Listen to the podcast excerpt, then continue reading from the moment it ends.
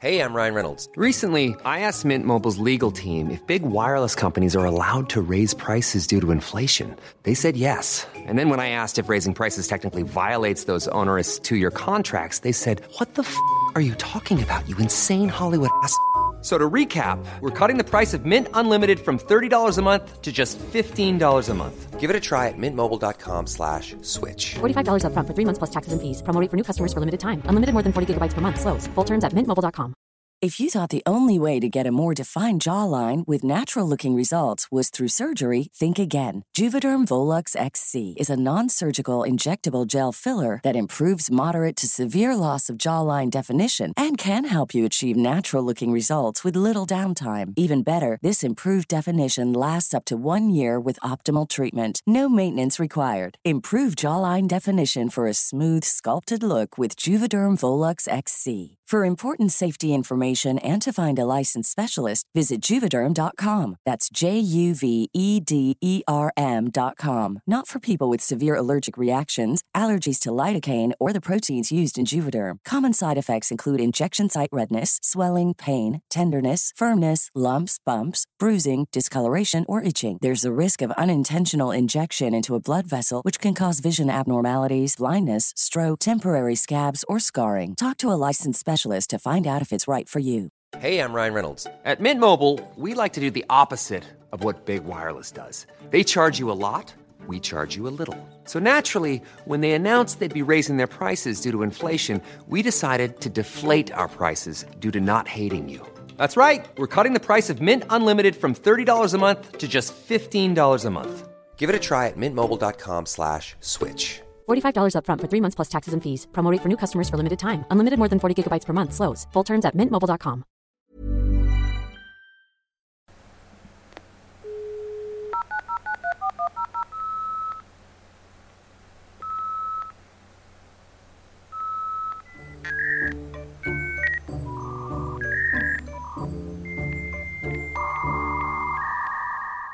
Welcome to the Creep Dive.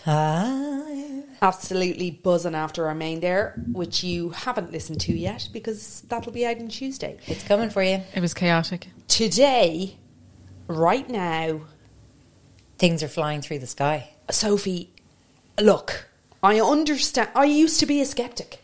I'm not a skeptic. Are you crazy? I know some people listening might be, and I know that aliens don't kind of, gir- you know, boil the loins of everyone. And I have become recently, in the last few years, just so into it. Yeah. and I'm loving every minute. But something major has happened. Now Go we've had many, many whistleblowers to date. So let's quickly recap my favourite. Uh, let's just do a quick recap on Bob Lazar. You remember oh, him? Oh yeah. Oh Bob. So as Bob told us, Oh, we love Bob. he Yeah. was a physicist educated at MIT, Caltech. He was hired by the US Navy in the early 80s to work as a technician at a place called S4, which was a subsidiary of Area 51. Right? Of course. So, according to him, that facility contained nine recovered flying saucers.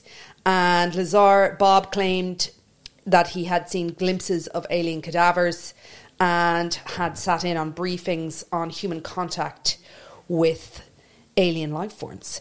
So, Go Bob's him. story broke then in the 90s. He went on the chat shows, he did loads of press because Bob, according to the official records, isn't actually a physicist, never hired by the Navy, didn't graduate from MIT or Caltech, and his only possible connection to the military installations is a brief stint as a contractor um, with a firm associated with Los Alamos. So Bob's has on record has mates who he studied with who are corroborating his story that he was there.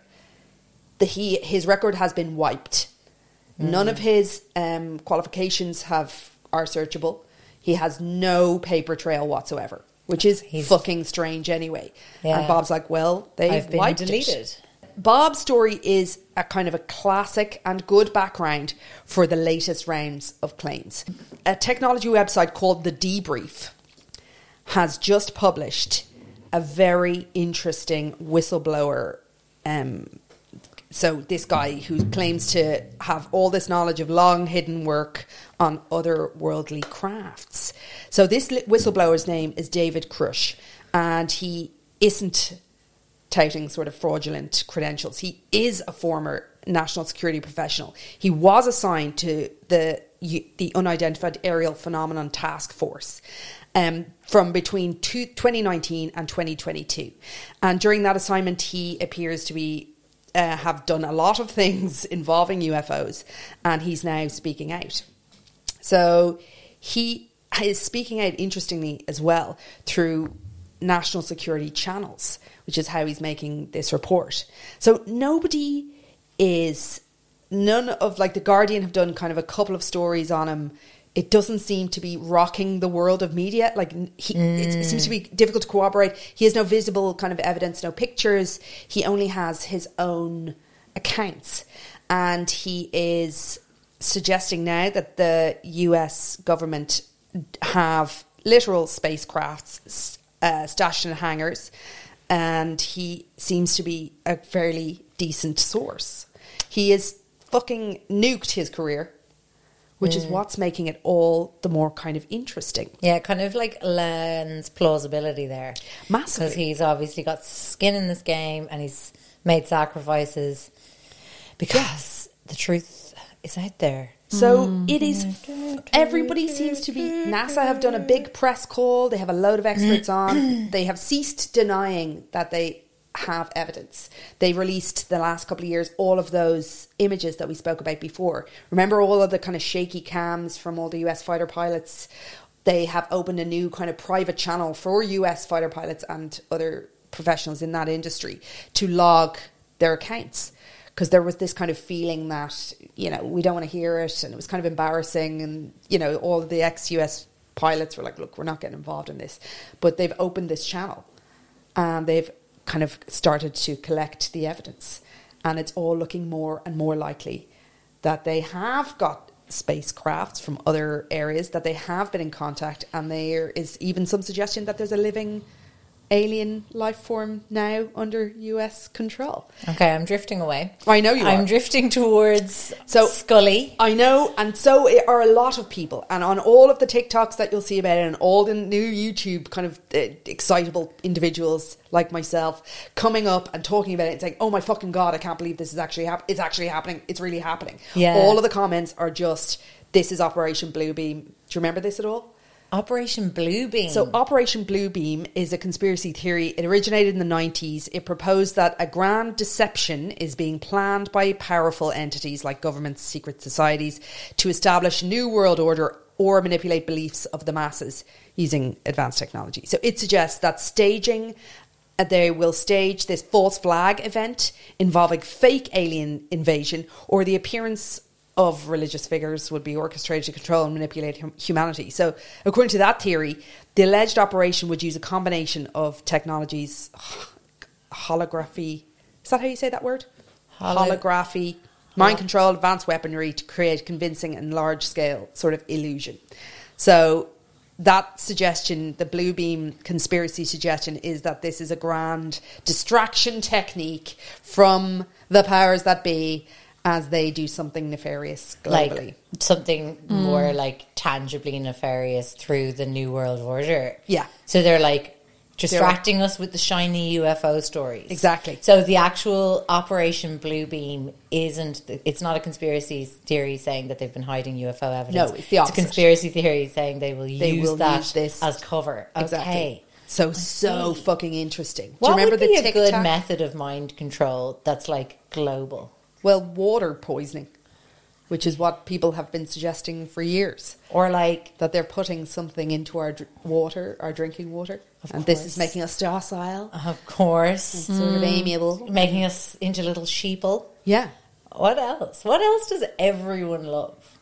Uh, well, surely Oxygen. Exactly. Food. Chemtrails are real. It is. It has to be. There's got to be something at the bottom of this, though.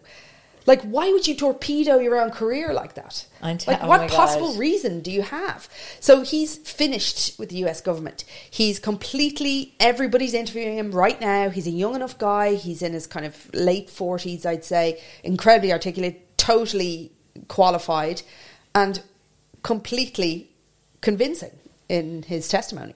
Why do they only have totally shit pictures of it? Well, he's like, well, I can't, I can't release Surely. any, any. co- So that all They that- have the best cameras. But you- but they haven't released it. Like all of that would be completely confidential, and he'd be in serious shit, which he probably already is now, for But- releasing anything like that. So this is one pic I've got up. Did you see that pic? There's millions of, of ones like that. So it's black and white.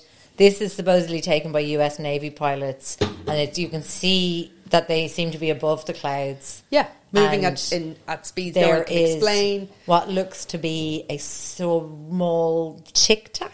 The Tic Tac film. So that was I covered that a while ago. Yes. that was another really convincing. So there was two fighter jets, um, both filming that and speaking to each other at the same time. Oh. Yes. like what? And they, they have all of those transcripts, all of that recording, and this visual thing that looks like a Tic Tac, and they're both talking to each other in that footage, going like, "What the fuck is this?" Can you see it from your angle? And it was moving at speeds and in directions that they that nothing our current technology today could achieve. Yeah, it's interesting. So, like the Pentagon report from 2021 Hmm.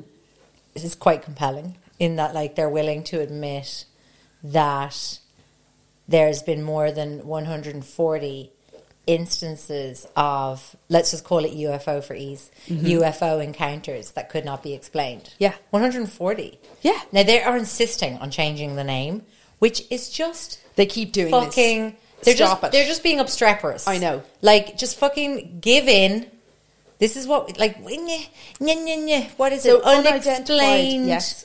What does it There's a reason for? for so there was originally the UFOs, unidentified flying objects. They've amended it to include um, because their belief now is that there's something under the sea as well because they're seeing some of these um, unidentified objects come from the ocean. Oh, that's it. Unexplained anomalous phenomena. Yeah, amazing, isn't it?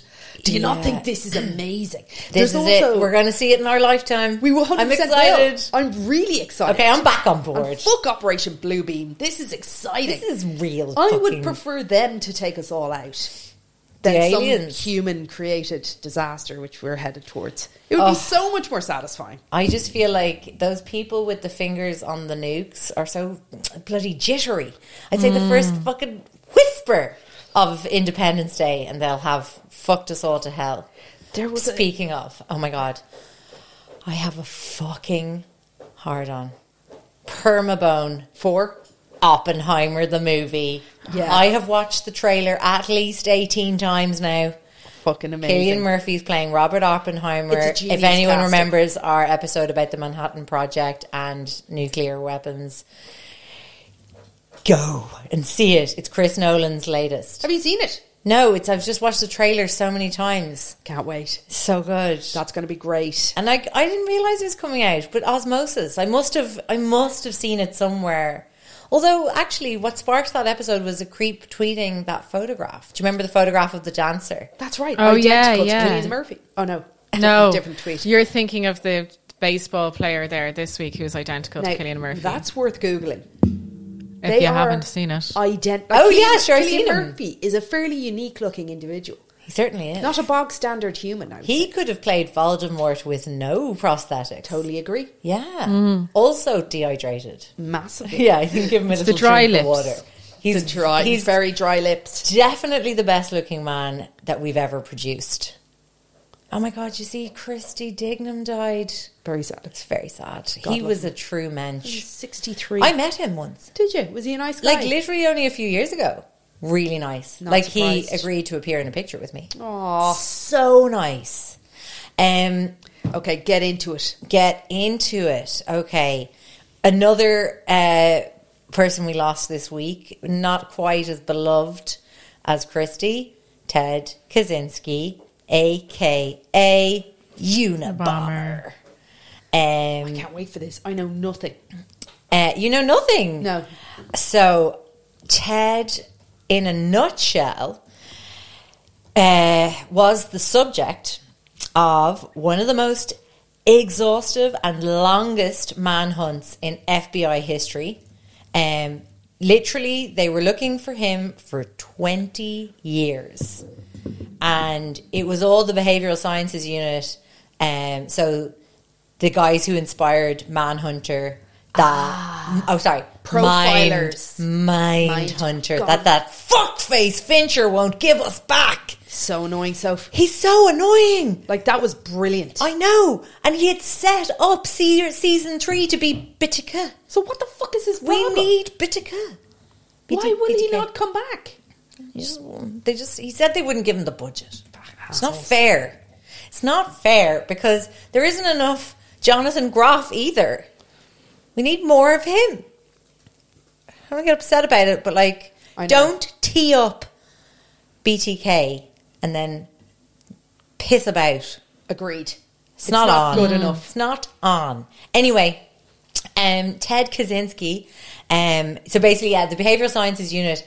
They were kind of in their infancy when the manhunt began in 1979, and um, but they it was one of their first big profiler cases, and um, it's funny because they actually created their profiler, the profile of the Unabomber, um, early in the uh, manhunt, and when he was finally arrested in 1995, years later, and they looked at the original profile, it actually had been really spot on and loads of things. It was crazy. So, what Ted Kaczynski did was send bombs via the mail. Um, homemade numbers, mostly made with wood, loaded with nails and shrapnel. He uh, killed three people um, and injured 23 others um, with 16 bombs that were all sent over a 17 year period. Sorry, there's a lot of numbers there. But um, basically, like sending a bomb in the post is. Uh, An asshole move. it's Big not on. no-no. It's really not on. Um, the injuries were horrific. Like this was not opening a letter, a bit of poof, and like a few burns. This was like people losing hands, Bollocks. like lifelong injuries. Um, absolutely uh, harrowing shit. Okay, Ted Kaczynski, born in 1942. Um, he uh, went, he was very, very intelligent. Okay. Um, he was born to um, Polish immigrants, um, and uh, his parents were uh, very working class. Um, obviously pursuing the kind of American dream, um, like so many were at the time. Um, his dad, uh, Ted Senior, um, was a sausage maker. oh, Well. there's got to be a better word for that. I know a sausagery. A butcher? Bingo. okay, so um, it, when he was a, t- a child, so when he was in like national school, he seemed to be um, totally nor- normal kid. Like his mom said, he was a really good natured baby Great. until one day he was beset by hives. Oh. And he they had no idea what all the hives were about. And she said that they like brought him to be treated and when he came he was when he went to hospital um to look at the hives and when he came home from hospital she said he was like a different child had been returned to them so I mean, childhood illness really traumatic. Um, it was never. I couldn't find anything about what the actual hives were, or what his treatment was. but just weird that she now. If my son had just been outed as a um, domestic terrorist who'd murdered three people and injured twenty three other gravely, I might actually also try and cook up a bit of an excuse. yeah, that sounds that's like kind of normal response. yeah, definitely actually might have. Mm. I would have been like, wasn't my parenting because I'll tell you what, where it started was when he was away from me. It was the eczema. It was the eczema. Um, so then um, he was then tested, right? So he was kind of displaying above average intelligence as a kid, as a young kid. And they tested him, his IQ, and he was found to be uh, at an IQ of 167 which is which very is high. seven meads. Um, and so, just for comparison, Einstein is said to have had an IQ of um, 167 as well. Wow. Is crazy. In fact, it's possible Einstein was even less than Ted because they have his. Uh, he's in the 160s. Ted for sure 167. So that's crazy. So uh, he was showing such promise that they skipped him through the sixth grade, sixth class, and um, moved him up into. Um, they have middle school in America for those two years, and then high school. Do you know that kind of way? So they skipped him up a grade anyway into middle school, and later Ted said that this event um, Fucked him up. really fucked him up because he had in his early years been very sociable and after skipping ahead of all his like friends he didn't fit in with the older kids and he was then bullied mercilessly again we- if we're, if we're harvesting excuses from childhood That's a reach. maybe a reach. But anyway, he went on to high school where he just was like a star um, pupil in terms of acad- academics. He was a member of the maths club, German club, biology club. He was very, very intelligent. He played trombone in the band. Um, he one former classmate said he was just seen as this walking brain like he was just he wasn't on anyone else's level he was intensely interested in maths spent hours studying and solving advanced problems um he did have a penchant for carrying around a briefcase Yeah. which may not have helped with the socializing aspect of high school I mean, it's Um, a red rag to a bully. yeah, he was like he was advanced into more and more advanced maths classes, um, but he just kind of kept skipping up the grades because like he was just mastering shit so fast, and like he, by the time he graduated, he was actually still only fifteen. Whoa. And he, I mean, won uh, like a national merit award. He applied to Harvard. He was accepted to Harvard at fifteen. And he started at the age of 16 in the end of the 50s. It's just not a good idea to On a scholarship. child into college. I don't know if anyone remembers the film Little Man Tate. Of course. Starring Jodie Foster. Heart it no. really freaked me out. Oh, I always Do you remember him- Fraser versus Fraser.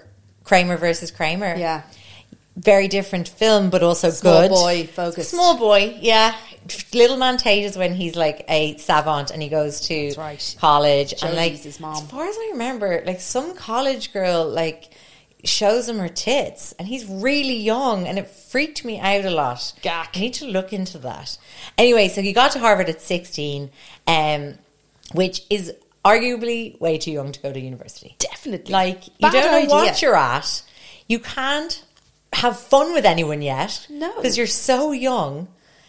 And he was also just like off on his own because it was like America where a lot of people go away to college. Of And he was from Illinois originally. So they packed him off to Harvard and he lived there, you know, like he was living out on his own for the first time, yeah. Um in the late 50s. And so he um had been placed in a house that was supposedly for the youngest students who were kind of like classed as kind of precocious um and so like that was something but he still never socialized. Uh, he was described as very reserved very intelligent. He uh, was doing something called what's it called again? Pure maths which is super actually. extra bonus party maths and um he said of his like um like dissertation i guess it was or his like graduating sort of study paper. What would the Yeah. you know Yeah, the- thesis kind yeah. of thing? One of his professors said of his thesis that literally this would be beyond all but about 10 people in America. Like, that they wouldn't even be able to appreciate it. Like, it was just Now, did Ted have any friends? no, no. Nobody. Absolutely not. totally isolated in his Until mind. he was befriended by a man called Henry Murray. So, do we all remember MK Ultra? Obviously. And do we all know that Ted Kaczynski was a Suspected subject, subject. of MK Ultra? Absolutely. It's apparently it's not suspected. It is Confirmed. completely confirmed. Yeah. Now the one thing is like, with MK Ultra, we know that a lot of people were like spiked with LSD. Some other people were like knowingly knowingly given LSD, and in, inpatients at psychiatric institutions were given LSD, which is just such a great mix. Um, but with Ted Kaczynski's experiments, it, he wasn't dosed with acid. So it was one of the experiments that didn't involve I see. LSD, even though Henry Murray, the psychologist who led the experiment, was on a lot of acid himself, I think. Yeah. Pretty much. So it was when he was in his second year at Harvard, there was a um, study um, kind of advertised and he participated in it.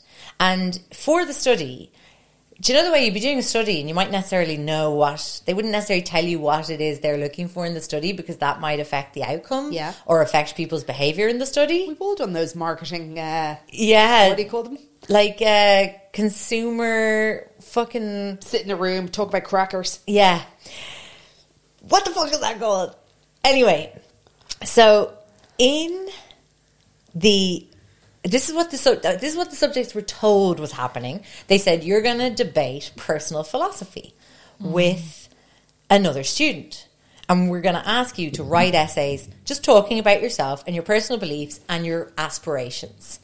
And so they all did this, thinking, well, is fine. Mm-hmm. And then what happened in the study that has later been described as purposely brutalizing, a purposely brutalizing psychological experiment.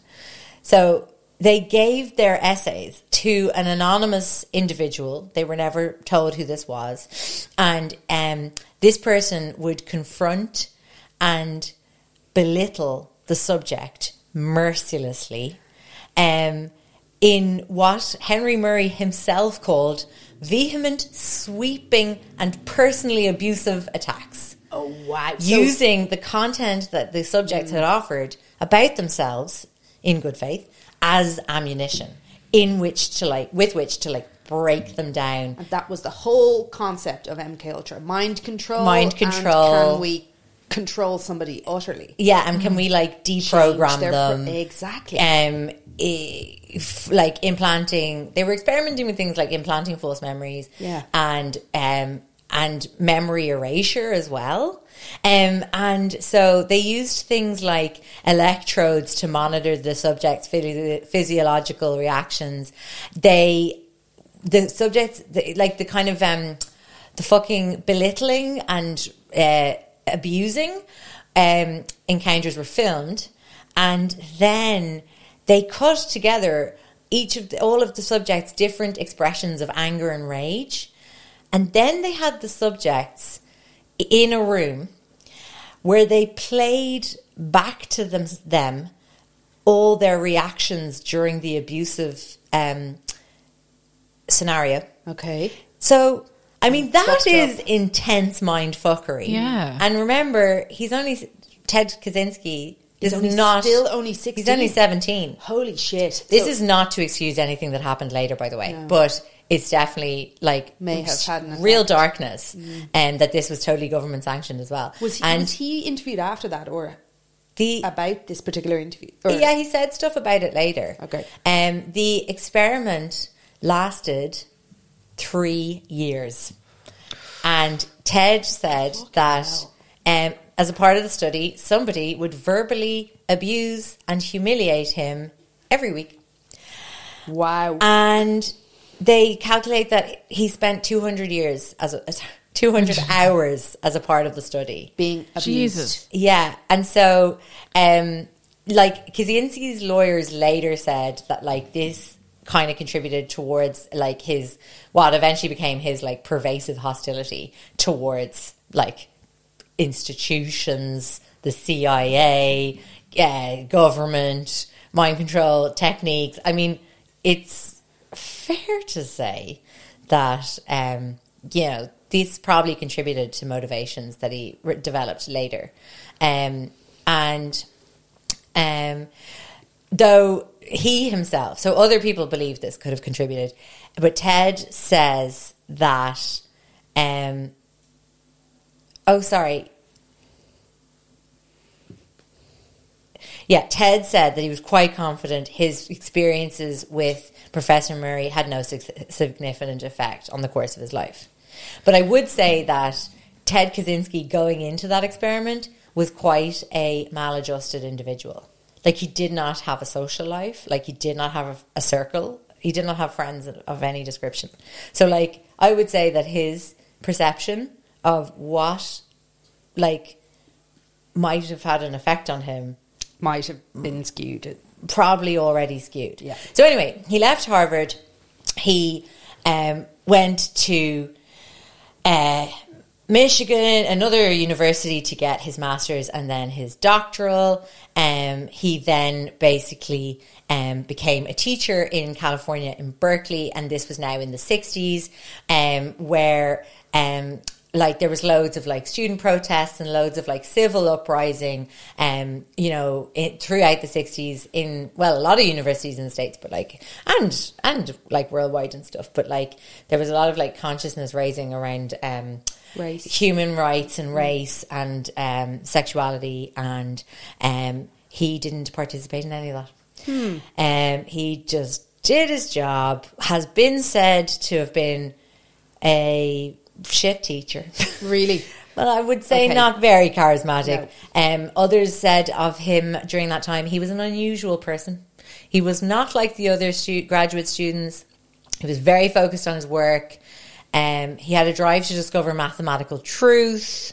I think I may not be smart enough to totally understand what mathematical truth would be. Was he an antisocial individual? Well, yeah, yeah, that's what I mean. Like he never had friends. He never socialized. He, it seems at all. Do we know what he said? You remember in the first, sorry to hark back, but in the in that experiment when he wrote his manifesto or whatever it was for the original experiment, do we have an insight into what What the that was or what his mind was pre harassment? Well, um, they d- didn't make public that stuff.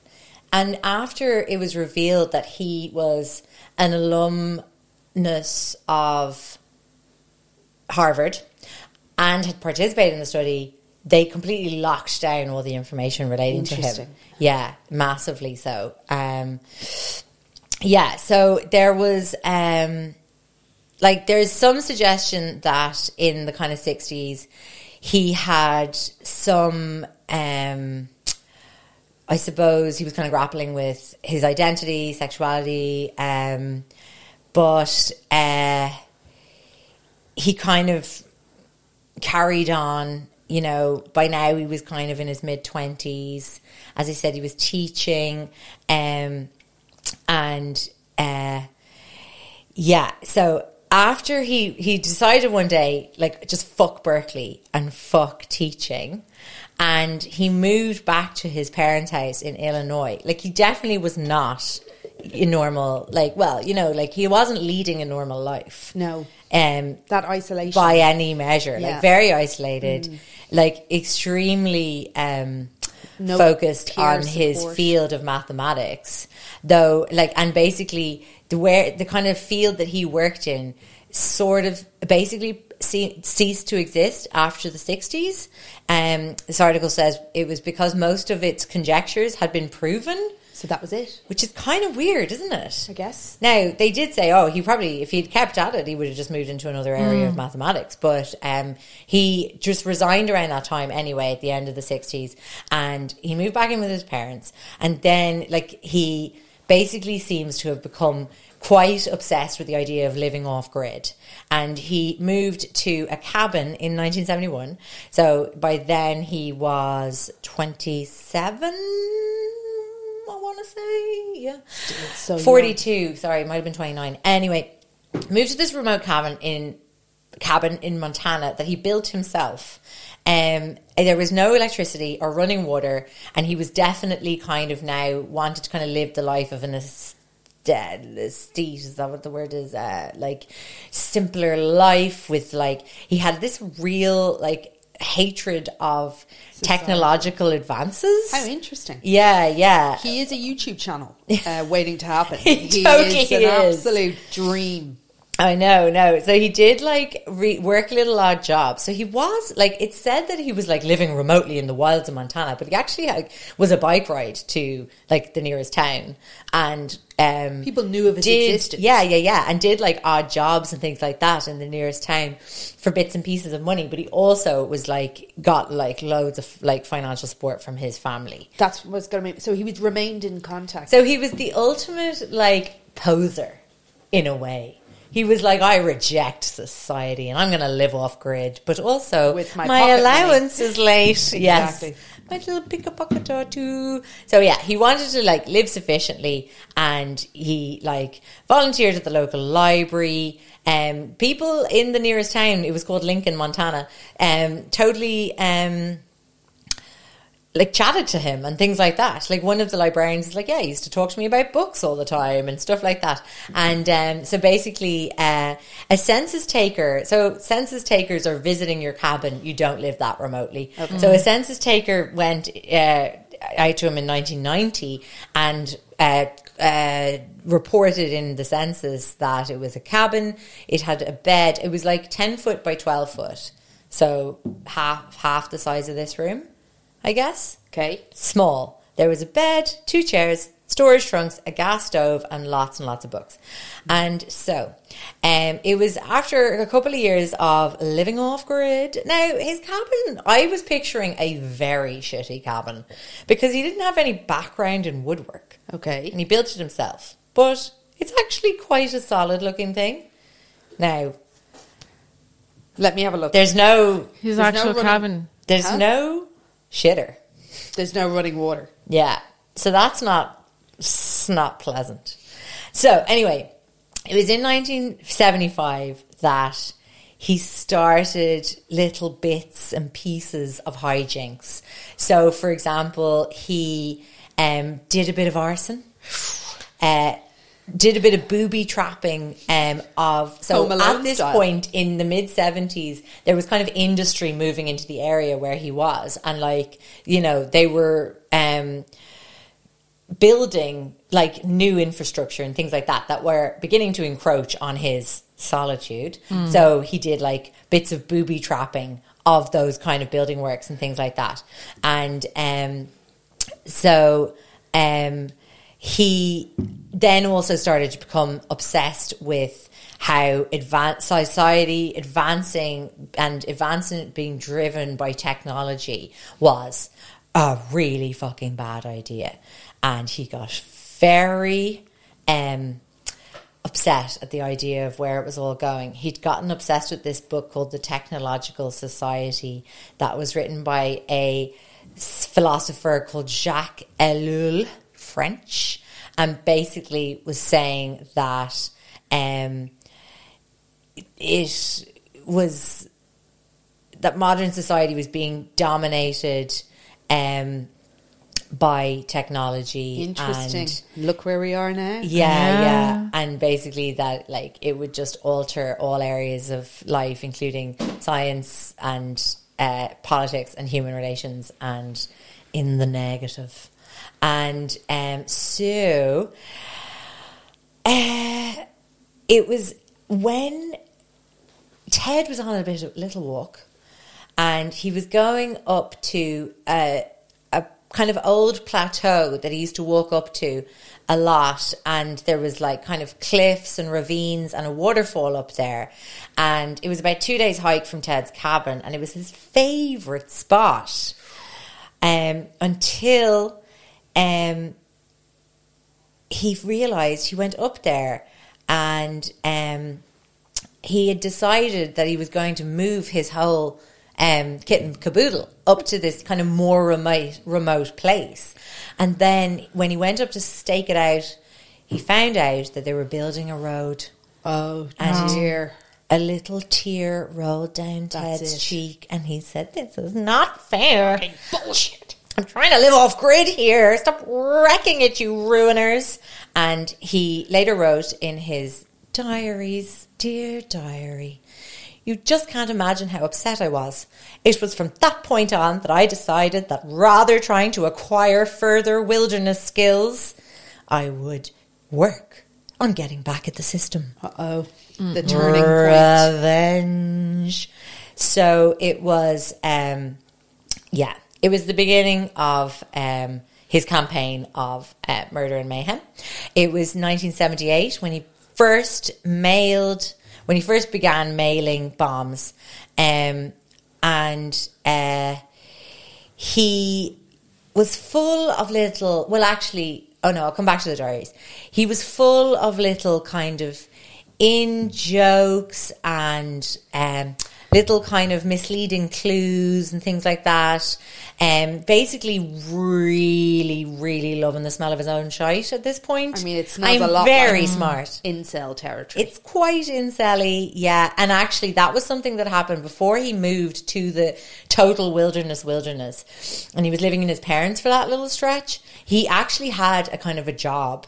Um, in his father owned like a rubber factory, and that was where his father and his brother worked. And they said, "We'll have ah, we'll give Ted a little job as well." And when he was there, he went on a date with a woman and um, he came home and said they had shared an evening Lovely. and had some conversation. Okay. And then when the woman just was like, "Well, that was nice, but you No know, spark. no spark," he got very upset Yeah. and said, "I shall move to the wilderness." Then, so that had kind of prompted his move. Gotcha. And um, so he, his first mail bomb, um, was sent to, um, Northwestern, Northern Western University. And um, that's why he's called, that's why they dubbed him the Unabomber, Unabomber. that it was universities and airports bombing. Um, because they were his main targets. So his first bomb was mailed in, In my mind, 1978 it was because he was in a unitard. Okay. That's in how a I remembered. unitard. Yes. Okay, anyway, That's right. Who? What happened? Um, 1978. Yeah, and what he did was to kind of throw um, the like police off his track and stuff. He would often like mail these bombs that he made at home in his little cabin with his little hammer and his nails, um, and he would post it with insufficient postage on it. And then he'd put the return address of whoever he really wanted to target. Very Oh. good. Yeah. So I mean, not to be like, yeah, No, but but, terrible. It's it's a good idea, but nobody do it, please. So he had wanted to mail um, this bomb to a professor of materials engineering called Buckley Crist, and so um, the package basically was returned to Crist, who saw the package and was this is the one flaw in Ted's plan. He was suspicious because he didn't remember sending the package, um, and so he contacted the campus police, um, and a campus police officer opened the package, which caused an explosion. And um, minor, like minor injuries in this instance, um, and uh, the um, it was minor cuts and burns from that bomb. And then it was around the the same time as this bombing that he went back to Chicago for a time, went back to the rubber factory, and um, then um, was fired um, literally after months um, for writing insulting limericks about a female supervisor. And um, so uh, He tried to go back, failed. Yes, And returned to and his then cabin. returned to his little cabin and returned to his bombing. Um, the second bomb, he sent again to well he actually planted the second bomb rather than posting and it was he'd put a bomb inside a cigar box and left it on a table again in Northwestern University and this caused again like some minor injuries or you know I mean injuries are injuries um, to a student when he opened it and so then if the following year Such he started it's thinking indiscriminate. it's just indiscriminate yeah, um it's uh I suppose like he had this kind of interest in thinkers that were like anarchists uh, and things like that. So there's definitely um, something of that in these kind of the random acts of violence and stuff. And obviously things like the anarchist cookbook is like full of recipes for bombs and things like that. Um, so uh, in 1979, uh, his third incident was putting a bomb in the cargo hold of an American Airlines flight, um, flying from Chicago to Washington, and only that it had a faulty faulty timing mechanism, it would have exploded. Um, so, but instead, it only just released smoke, which the, was detected during the flight. They had an emergency landing, and authorities later on examining the bomb were like, "This would have obliterated the plane." hell. Um, so that was, I think, the first incident of uh, terrorism on an airplane Wow. uh, that I could find. And so that's when they started galvanizing and getting the FBI involved because they were like, well, this, This is guy's gonna- fucked. Yeah. And, um, Had they connected all the other bombs at this point? Probably not. well, I don't know if they were quite connecting them yet. Um, I think they actually were kind of because there, like I said, there was little kind of clues and things like that. Um, like they were finding little kind of um, inscriptions on the bombs, like FC, which stands for the very coolly named Freedom Club. Oh, God. I have a club. lame. It's called the Freedom Club. Can't call yourself a club if there's only one person. no, yeah. Um, Not like the creep club. There's definitely more than one. Yes. Um, he wanted, I they think he wanted people to believe there was more than one. Yeah. Um, and that there was a kind of like a terrorist cell rather than just a man in a shed he built himself shitting in a bucket. Um, so yeah, yeah, he had the FC thing. Um, he left notes inside the bomb sometimes. Um, in the bomb uh, that didn't detonate, um, there was a little note inside that said, "Woo, it works! I told you it would." Um, and um, yeah, so he sent one bomb embedded in a book, um, a novel um, called Ice Brothers, uh, and it's mad. Like, so the book like exploded on opening. A bit like Yeah. a Those bit like so you you could buy. take the book out of the envelope and look at the book, and then somebody just when opened you the book opened and it it. exploded. Wow. It was like the cards with the singing, exactly. And so through all the bits and bobs now that were kind of emerging, the FBI were like, okay, there's a definite theme of nature um, and woods. So that book obviously contained nature, and there was often bits of tree branch and bark in the bombs. Um, some of his targets included people with the surname Wood. And there seemed to be a bit of an obsession with wood. Okay. Um, he had wood for wood. Um, thank you. Nice. so, you know, on into the 80s, there was more bombs sent to campus. Um, there was um, a injuries caused to different professors at the campuses and then um, the very first person who was killed so there was throughout the early 80s um, another three um, bombs um, people severely injured. A lot of these people were in universities. Um, and then in late 1985 um, there was a bomb planted in the car park of a computer shop Remember? Technology. He doesn't like technology. And it was a bomb full of nails and splinters. And basically, it was left on the ground and it was kind of biggish. like a, I think like about a foot long, and just looked like a bit of detritus that would damage cars if they rolled over it or anything. So, um, this guy who owned the computer shop, um, went to pick it up and clear it out of the way, and it exploded and killed him. Yikes. Actually, sent a nail right into his heart. Oh. I mean, obviously there was a lot of other things. arsehole. Fucking arsehole. Um, then there was a similar incident that took place two years later. Again, bomb was disguised as like a lump of wood and injured a, a, a guy in the car park of another computer shop. He does not like computers. Um, and the computers will rise up. So I must have my revenge.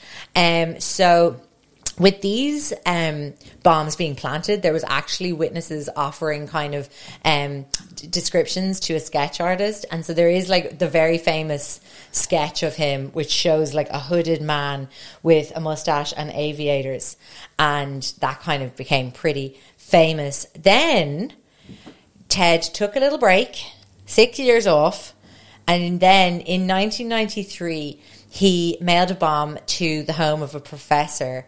Um, and that very same weekend, who okay, so that professor lost a few um, fingers of that bomb. Same weekend, he mailed a bomb to another professor who was a computer science professor, propagator of evil. Um, and that professor lost sight in one eye and his hearing and a portion of his right hand.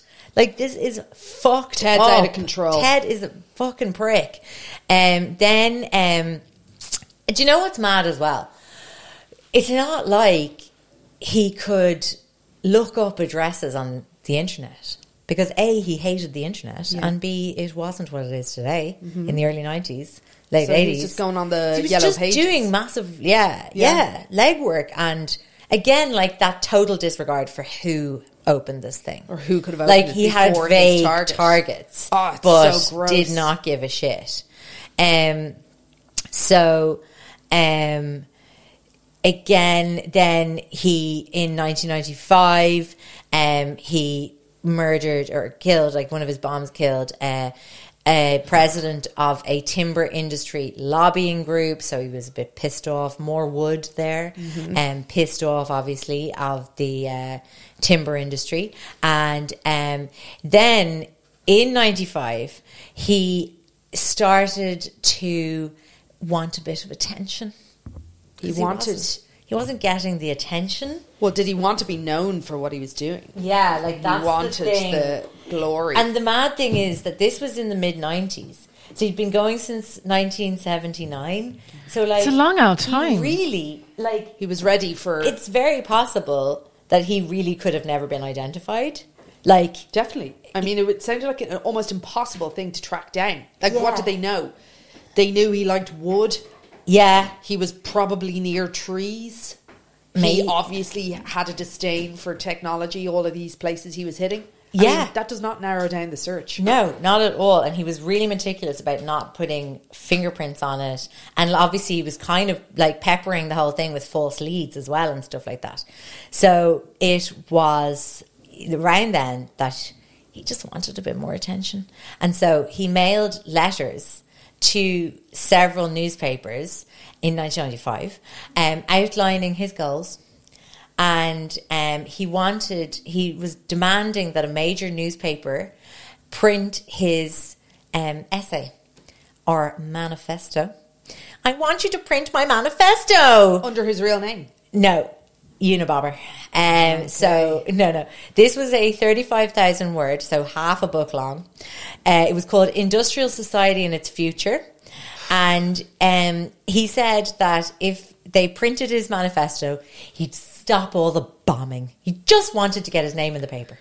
Um, so there was a lot of controversy around whether they should print the essay. Um, and um, they decided to do it because they said, look, if he says he'll stop bombing, okay. Yeah, sounds And like also, point. if that's a lie, we're still only in the same, we're still at the same Exactly. square. We're not like back. Yeah.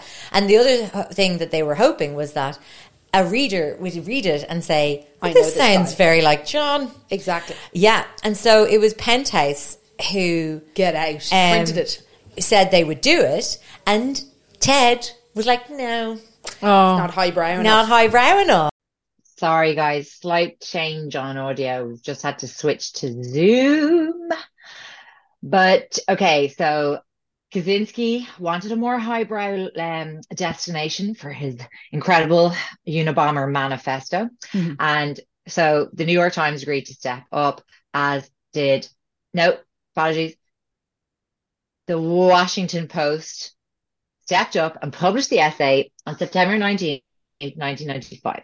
And uh, so Kaczynski used a typewriter to write the manuscript and it did a lot of uh, capitalizing of entire words for emphasis, which is very blogger 2010 of him. Um, lot of shouty um, capital words. And he referred constantly to himself in the first person plural. Um, I think again to lend legitimacy to his little freedom club, my freedom club.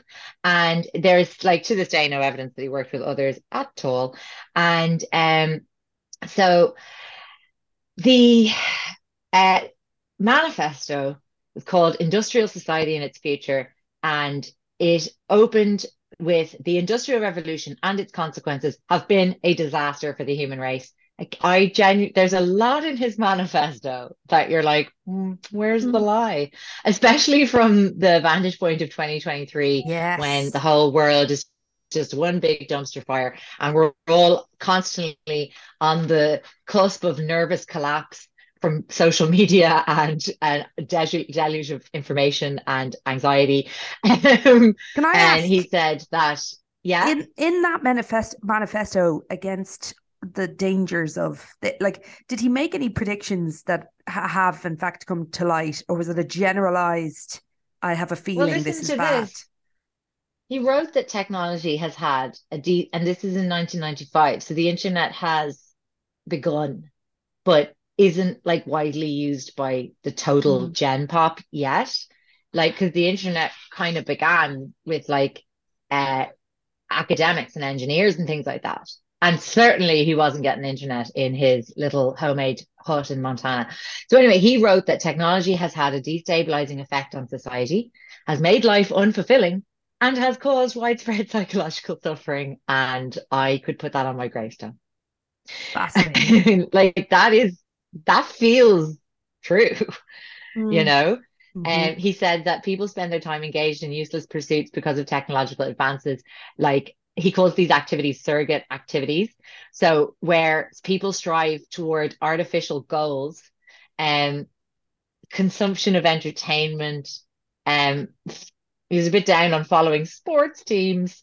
And he said that um, further technological advances would lead to extensive human genetic engineering that's on the horizon probably.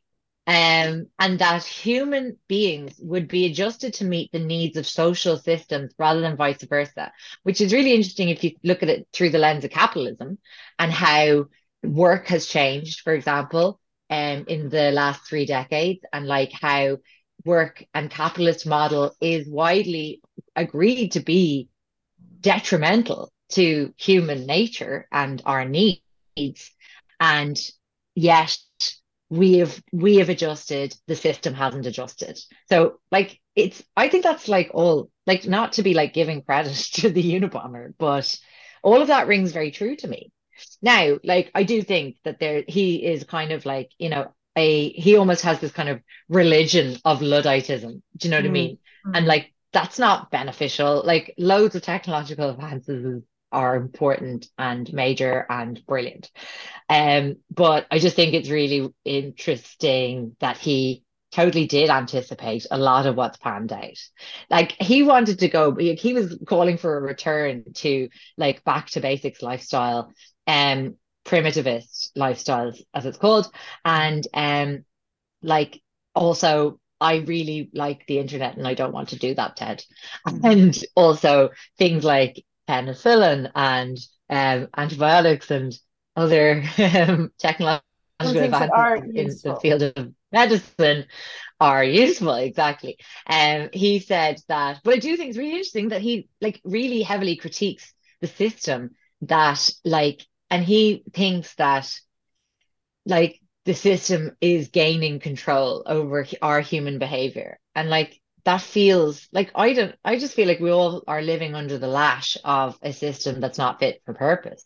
Like, and it's a system of like racism and classism and, you know, like unequally distributed wealth and wealth hoarding. Like all of that's real, you know. So I do think it's um it's interesting that a lot of his ideas are pa- pan out.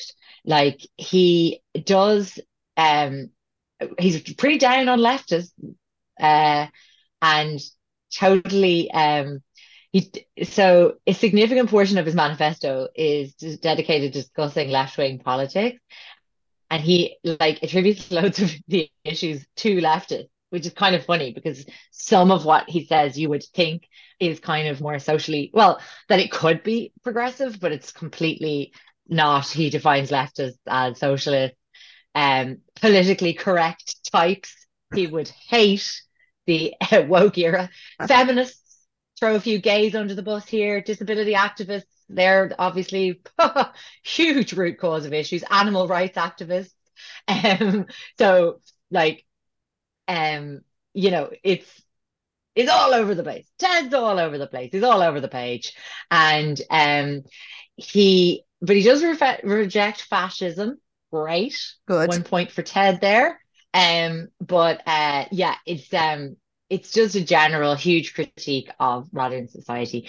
And um like of so when it was re- re- reviewed like loads of people were weighing in on what they thought of this manifesto obviously. And like um you know there was writers writing in the op-ed sections of the new york times and the atlantic and all kinds of places saying uh, one quote was if if this is the work of a madman then the writings of many political philosophers um such as karl marx are scarcely more sane and he said the Unabomber does not like socialization, technology, leftist political causes, or conservative attitude. He just hates everything. Okay, Apart yeah. from his call for an unspecified revolution, his paper resembles something that a very good graduate student might have written. Um, and then, I mean, uh, a guy who was a fellow um, a peer at Harvard University wrote in the Atlantic in the year 2000 that it is quote it is true that many believed Kaczynski was insane because they needed to believe it. But the truly disturbing aspect of Kaczynski and his ideas is not that they are so foreign but that they are so familiar. Um he argued we need to see Kaczynski as exceptional madman or genius because the alter- uh, the alternative is so much more frightening. And so I guess the alternative that he wasn't crazy is frightening. So uh, basically, uh, much like BTK, aka Dennis Rader, um, the Unabomber's uh, little uh, yearning for a little bit of attention um, was his ultimate downfall. Um, so basically, uh, off in another part of America, Kaczynski's brother, Ted's brother, David, was starting to feel a little unsettled by um, the Unabomber's carry on. And he was like, hmm, This looks familiar. I, I, it's a little bit, it's a little bit Ted, isn't it? And this is, I think, brilliant. David's wife was the one who was really pushing it. So Ted's sister-in-law, and the grand tradition of sister-in-laws everywhere was like, your brother's a fucking lunatic. he's got, he's he's got to be the Unabomber. And so then David, so she, she was kind of pushing David, and David was a bit like, nah, nah, nah, nah, nah. Come on, my brother's not the Unabomber. Come on, you just don't like him. You know, you've never liked my family. Um, you never do wanted, you never wanted to do Christmas with them. Blah blah blah blah.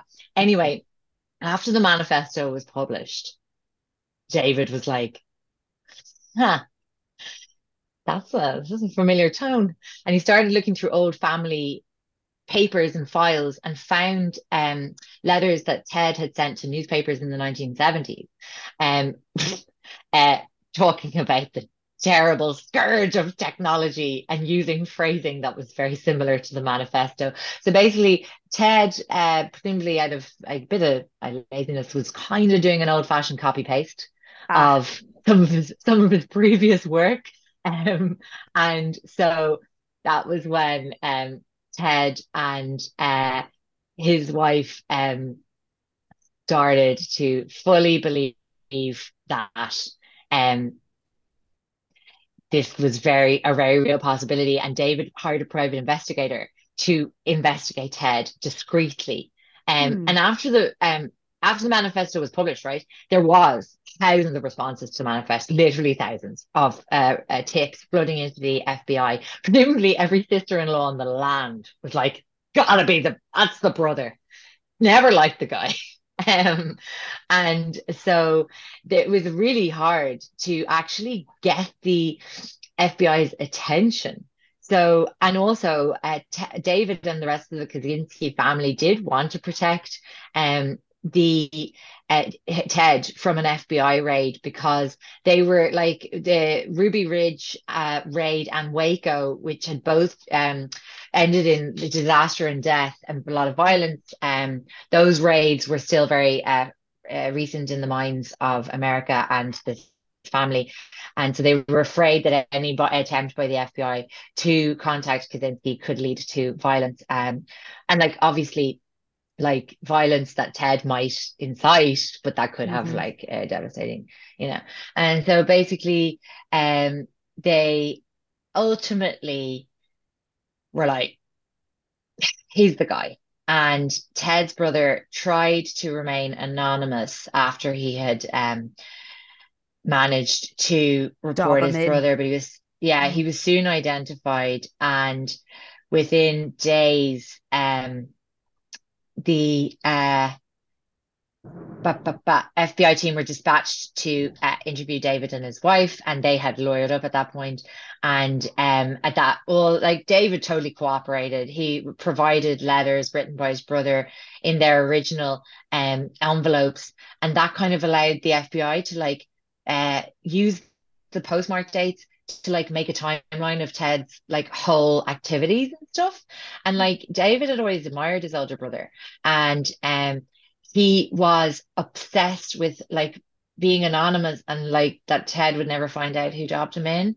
But Mm. unfortunately, when he's uh he was like unmasked and it was um revealed that it was the brother, a bit upset. Um anyway, the FBI agents arrested Ted at his cabin in 1996. Um cursory search just revealed loads of bomb components. 40,000 handwritten journal pages that included Wow. bomb making experiments, descriptions of his crimes. There was also a live bomb in the cabin, and they found like an early draft of his manifesto. I mean, they were like, "Yeah, you're, you're the guy." bomber." Yeah. Um, after he was captured, loads of people then started being like, maybe he's the Zodiac killer as well. Um, because obviously the Zodiac killer is just one of those in, the enduring mystery of like modern murder in America. And like I don't, it's one of those ones that I really would like to know before I die. That's very important to me. It's one of my goals. It's on my Maybe five year you could um, write the book about it, and then we could all find out after you died. I mean, that would work for Oh. us. a la the Golden State Killer Exactly. and Michelle McNamara. Yeah, Absolutely gutting Killer. how that panned out. isn't it? Oh, killer. Killer. There's already a brilliant book about the Zodiac Killer that was written by that photographer who worked at the paper at the time and that uh, David Fincher based the uh, film on. Oh yeah. Um, very good book. Very good. I was actually on an airplane only a couple of months ago and found a book about the Zodiac Killer. And I was like, oh my God, do I need to have a new obsession? Anyway, so look, basically, there we go. Um, totally uh, stung rapid, as they say. And a federal grand jury indicted him in just a couple of months after his arrest. Uh, they had everything 10 counts of illegally transporting bombs, mailing, using bombs, killing people, maiming people. And all of his lawyers wanted to do an insanity defense to try and avoid the death penalty. But Ted was like, no. Um, he uh, wanted to dismiss his lawyers and um, he, he basically got a new lawyer on the basis that this lawyer agreed not to use the insanity defense and instead to base the defense on Ted's manifesto. Mm. Um, uh, this um, request to change his lawyer was uh, denied, and after that, uh, Kaczynski tried to take his own life, and um, they then had a psychologist, a psychiatrist, I mean, analyze him at the time, and they uh, did think that he showed signs of some mental illness, but Ted was like, not, not having it. Not crazy. You're all crazy to not be crazy, and you know they they really weren't having it, and. Uh, so yeah, um, basically he was declared competent to stand trial, so they rejected the insanity and the psychiatric diagnoses, and they sought the death penalty. Ted pled guilty to all charges because he was like wanted to be. I, I think he saw himself as some kind of uh, martyr. Do you know what I mean? Yeah, yeah. And uh, you know, anyway, he didn't um get the life the death penalty, life imprisonment without the possibility of parole was what he got instead.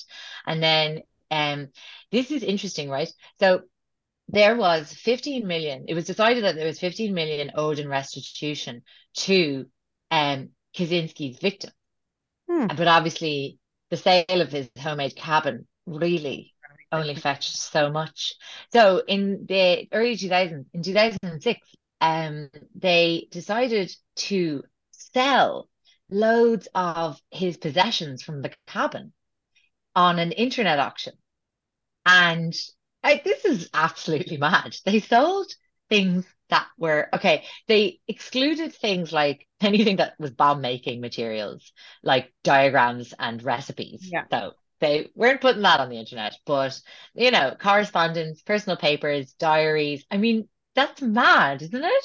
Mad. And so the auction yeah, I mean, it only went so far to, you know, making up to 15 million, but um, they uh, the auction ran for two weeks in 2011 and they raised a quarter of a million. Oh. so i mean not not amazing but also i mean in today's money. Um so yeah he started serving all his eight eight life sentences. Um and when he was in prison didn't he get friendly with timothy mcveigh and How ramzi yousef? So they were respectively the perpetrators of the 93 world trade center bombing and of course the Oklahoma City bombing. Um, and they all had a little lovely circle jerk of discussing their religion and their politics and railing against the system and being murderers. And um, Ted was said to uh, have um, said about Timothy McVeigh on a personal level, I like him. And I imagine that most people would like him. But he also said, assuming the Oklahoma City bombing was intended as a protest against the US government in general and against the government's actions at Waco in particular, I will say that the bombing was a bad action.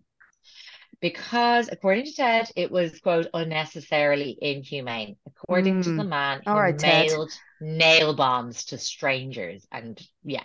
Okay, Ted, you've got the uh, the old hierarchy there. Um, they uh in 20, 2005 so ted was like really active in prison. He was fucking all over the place. Um he offered to uh donate two rare books to a library of african studies um in a college in illinois um which was the same college that was the location of his first two attacks.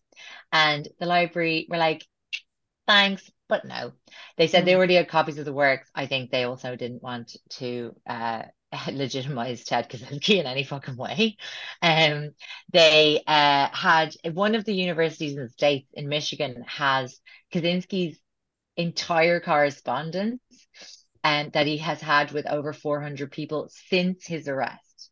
So he is um, mad out of it writing, you know, replies to uh, letters, legal documents. Uh, he um lots of the uh, recipients of those documents their identity will remain sealed until 2049 isn't that whoa. Mad? so in 2049 we might still be alive and we might learn of the people who are corresponding with Kaczynski in, in prison. Like it could be oh they're like, murderer types. John waters corresponded with yeah, like John Waters, other murder types or celebrities. John Waters um, corresponded with uh, one of the Manson uh, girls uh, when she was in prison, Linda. Name gone momentarily. Anyway, um, he also um, in 2012 uh, responded to the Harvard. Remember, he went to Harvard. The Harvard Alumni Association's um, directory inquiry for the 50th reunion of his class and he listed his occupation as prisoner, and he listed his eight life sentences as awards. Oh wow. Wow. Um, and uh, so what else now is he doing? He was transferred in 2021 to a um, medical center uh, after being diagnosed with late stage cancer. And as we know, uh, just this month, June 10th, he was found um, unresponsive in a cell. And uh, they believe at the time of recording that um, he There's had taken his own life. Oh, yeah. really? Really? I didn't know that. yeah. Um, yeah, yeah. And like he has uh published uh works from prison. Obviously, he had his manifesto in 95. In 2008, he published a work called Road to Revolution. Um, he published articles, um, tech technological slavery volumes one through can't find. He, in 2016, he published a um a book called Anti-Tech Revolution: Why and How, um, which is just mad because he um like basically was still participating in the conversation about technological advances like right up to really recently, which is totally crazy. He had a following while he was in prison. Um, in 95, a Boston artist launched a formal write-in campaign to get Ted elected president. Um, the slogan of the campaign, uh, which was launched to convey the sentiment that the American political system is a farce. Um, how prescient. That's 1995. So that's 16 years before Trump was elected. The slogan of the campaign was, if elected, he will not serve.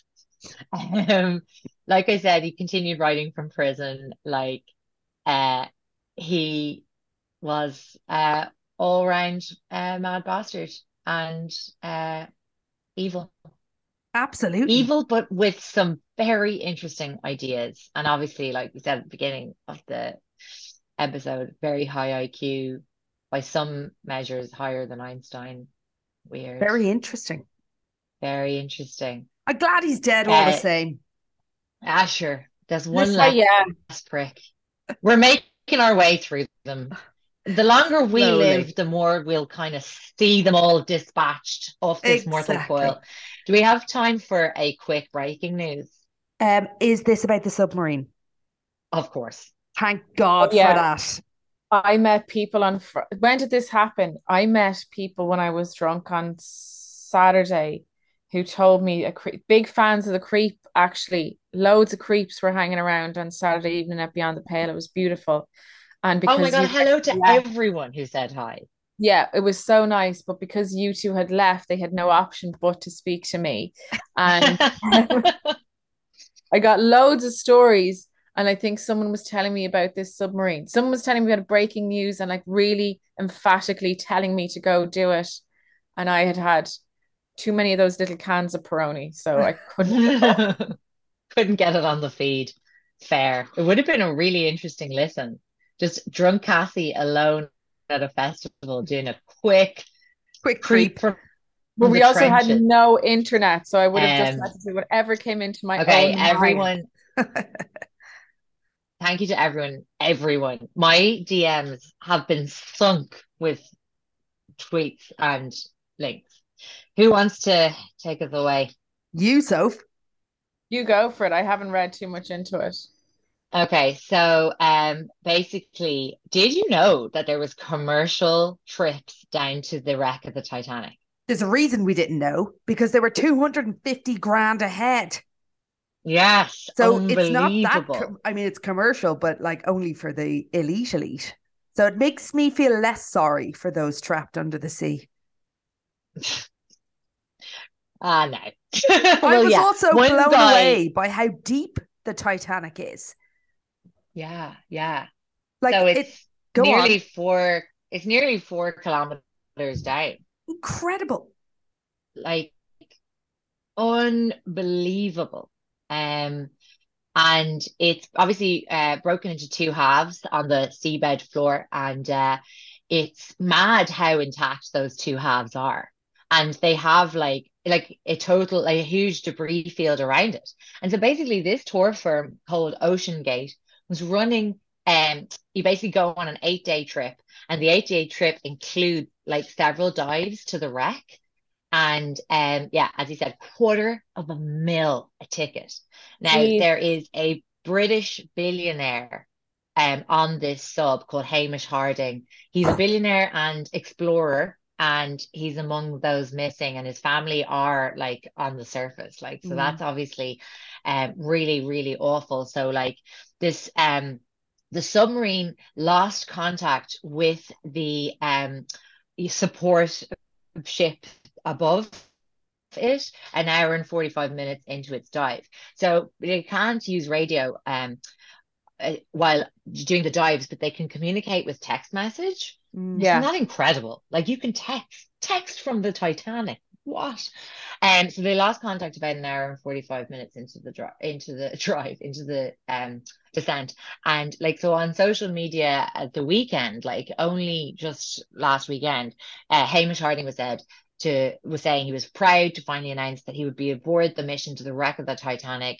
Um, they had had like um really bad conditions, um, and that like Newfoundland, where the wreck is closest to, it's still about 400 kilometers from the uh from Newfoundland, um, but uh the wreck's closest to it, and they'd had a terrible winter, and he think he was saying that that meant this would be the probably only manned mission to the Titanic in 2023. We have to leave that boat alone. Let's. It is cursed. Enough Like, is enough. Truly. Anyway, he wrote that a weather window has just opened up and we're going to attempt a dive tomorrow. And it's just like a weather window. No, lads. Oh, now it's not clear if it's something like weather or current related or like literally nobody knows what is happening at all. Um, and, Do we guys um, know? so usually what they have, yeah. Uh, so are they gone now? Outside, like, ha- have they run out of oxygen? I mean, are they? No, have Oh, like no. 72 So what they have oxygen is- after something today, isn't it?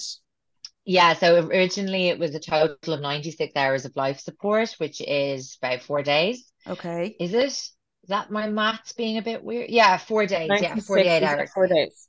Uh, roughly. And now they're down to 70 at the moment. And like this, this stuff, this is all unfolding minute by minute. Like there's loads of uh, uh, news outlets just doing live updates. Uh, the submarine carries a pilot, three paying guests, and what the company calls a content expert, so a guide, I guess. Now, uh, right off the bat, I think it was just I someone doing like- social media. social media, just tweeting. Um, right off the bat, I don't like that there's only one pilot. If I was a guest, I'd be like, what if the pilot has a heart attack? I would like two pilots, please. I would like a backup pilot. But anyway, Yeah. so there's five of them aboard. The trip sets sail from um Newfoundland. Each full dive to the wreck takes eight hours. And it's mad because I'd say, like, I mean, it's pretty much you're in darkness for most of those eight hours. It's so creepy. And the way the weight of the vessel is 23,000 pounds. And um this vessel is called the Polar Prince. And it um so anyway, uh the support ship is still directly over where they think the sub is, right? Here, this is the creepiest aspect to me. So basically, the passengers are sealed inside this vessel, the submarine, by bolts that are drilled in from the outside. So there's no way to escape by yourself. Even if the sub was to rise to the surface, you can't get ah. out of the sub Oh, without crew on the outside letting you out. Isn't that so, so creepy? How horrendous would it be if it floated to the surface? The GPS system got knocked off. No one knows where where they are, but Nowhere they're bobbing on the surface, choking to death for lack of air. Oh, like that would be a bad way to go. No doubt. nightmare. Absolute nightmare. It's terrifying. We'll definitely Um, obviously the next time we massive record. search. Yeah, yeah, like massive search is underway. Um, and like there's other private um diving companies that have all like rowed in, obviously the Coast Guard, everything like that. Um, and it's uh yeah, they think that um sorry, one sec. Ba, ba, ba, ba, ba. Do you know what? I'm actually just trying to find the most up to date thing. Um, do you know what? Uh, I'm having trouble. Not to worry. We can Oh wait, here on- we go. Sorry. Yeah. We just have another update on the other two passengers on the boat. So it's another British businessman, um, Shahzada Da- Dawood and his son Suleman. Don't know the age of that son. And um, obviously, there has been over 30 dives to the Titanic since it was first found in the 80s, um, which is actually mm, like weirdly little. And in a way, you are a bit like 30 dives. It's not like, does not a track record make? No. Like No. imagine how many summits of X of summits of Everest before they started running commercial tours. Do you know what I mean? Mhm. It's mad. It's absolutely mad. So yeah, like oh, it's it's creeping me out just thinking about it. They've got a few kind of scenarios of what they think might have happened. So one scenario is that it has released a drop. They had some kind of emergency, released a drop weight in order to bring it to the surface, um, and that they can't find it yet. So they think if there was a power failure or communication failure, they might have done this drop weight procedure. The submersible would be up bobbing on the surface, waiting to be found, as you described a minute ago, Jen. Literally bobbing, but nobody knows where it is. And in another scenario, he says that the hull might have been compromised and that it could have been letting in Okay. letting in water And if that's the while case, you're bolted in. su- sunk. It's gone. We'll never find it. Yeah. He said if that's happened, then the prognosis is not good. If it's gone down to the seabed and can't get uh, can't get back up under its own power, like D Options. Are limited. They said that if the submarine is still intact, but if it's deeper than 200 meters down, there's very few vessels that can get that deep, Mm, and divers can't no. and they can't get like most of the vehicles desi designed for uh like sea rescue can't get anywhere near the depth of the Titanic. Um, so it's uh God, absolutely terrifying. Now we've got about Wild. t- 10 seconds left on this Zoom before it's going to cut us off. So say goodbye to everyone. And thank love you so all. And Uh, we'll see you on for the mini, which is Thursday. Good night. God bless. Goodbye, good night, God bless.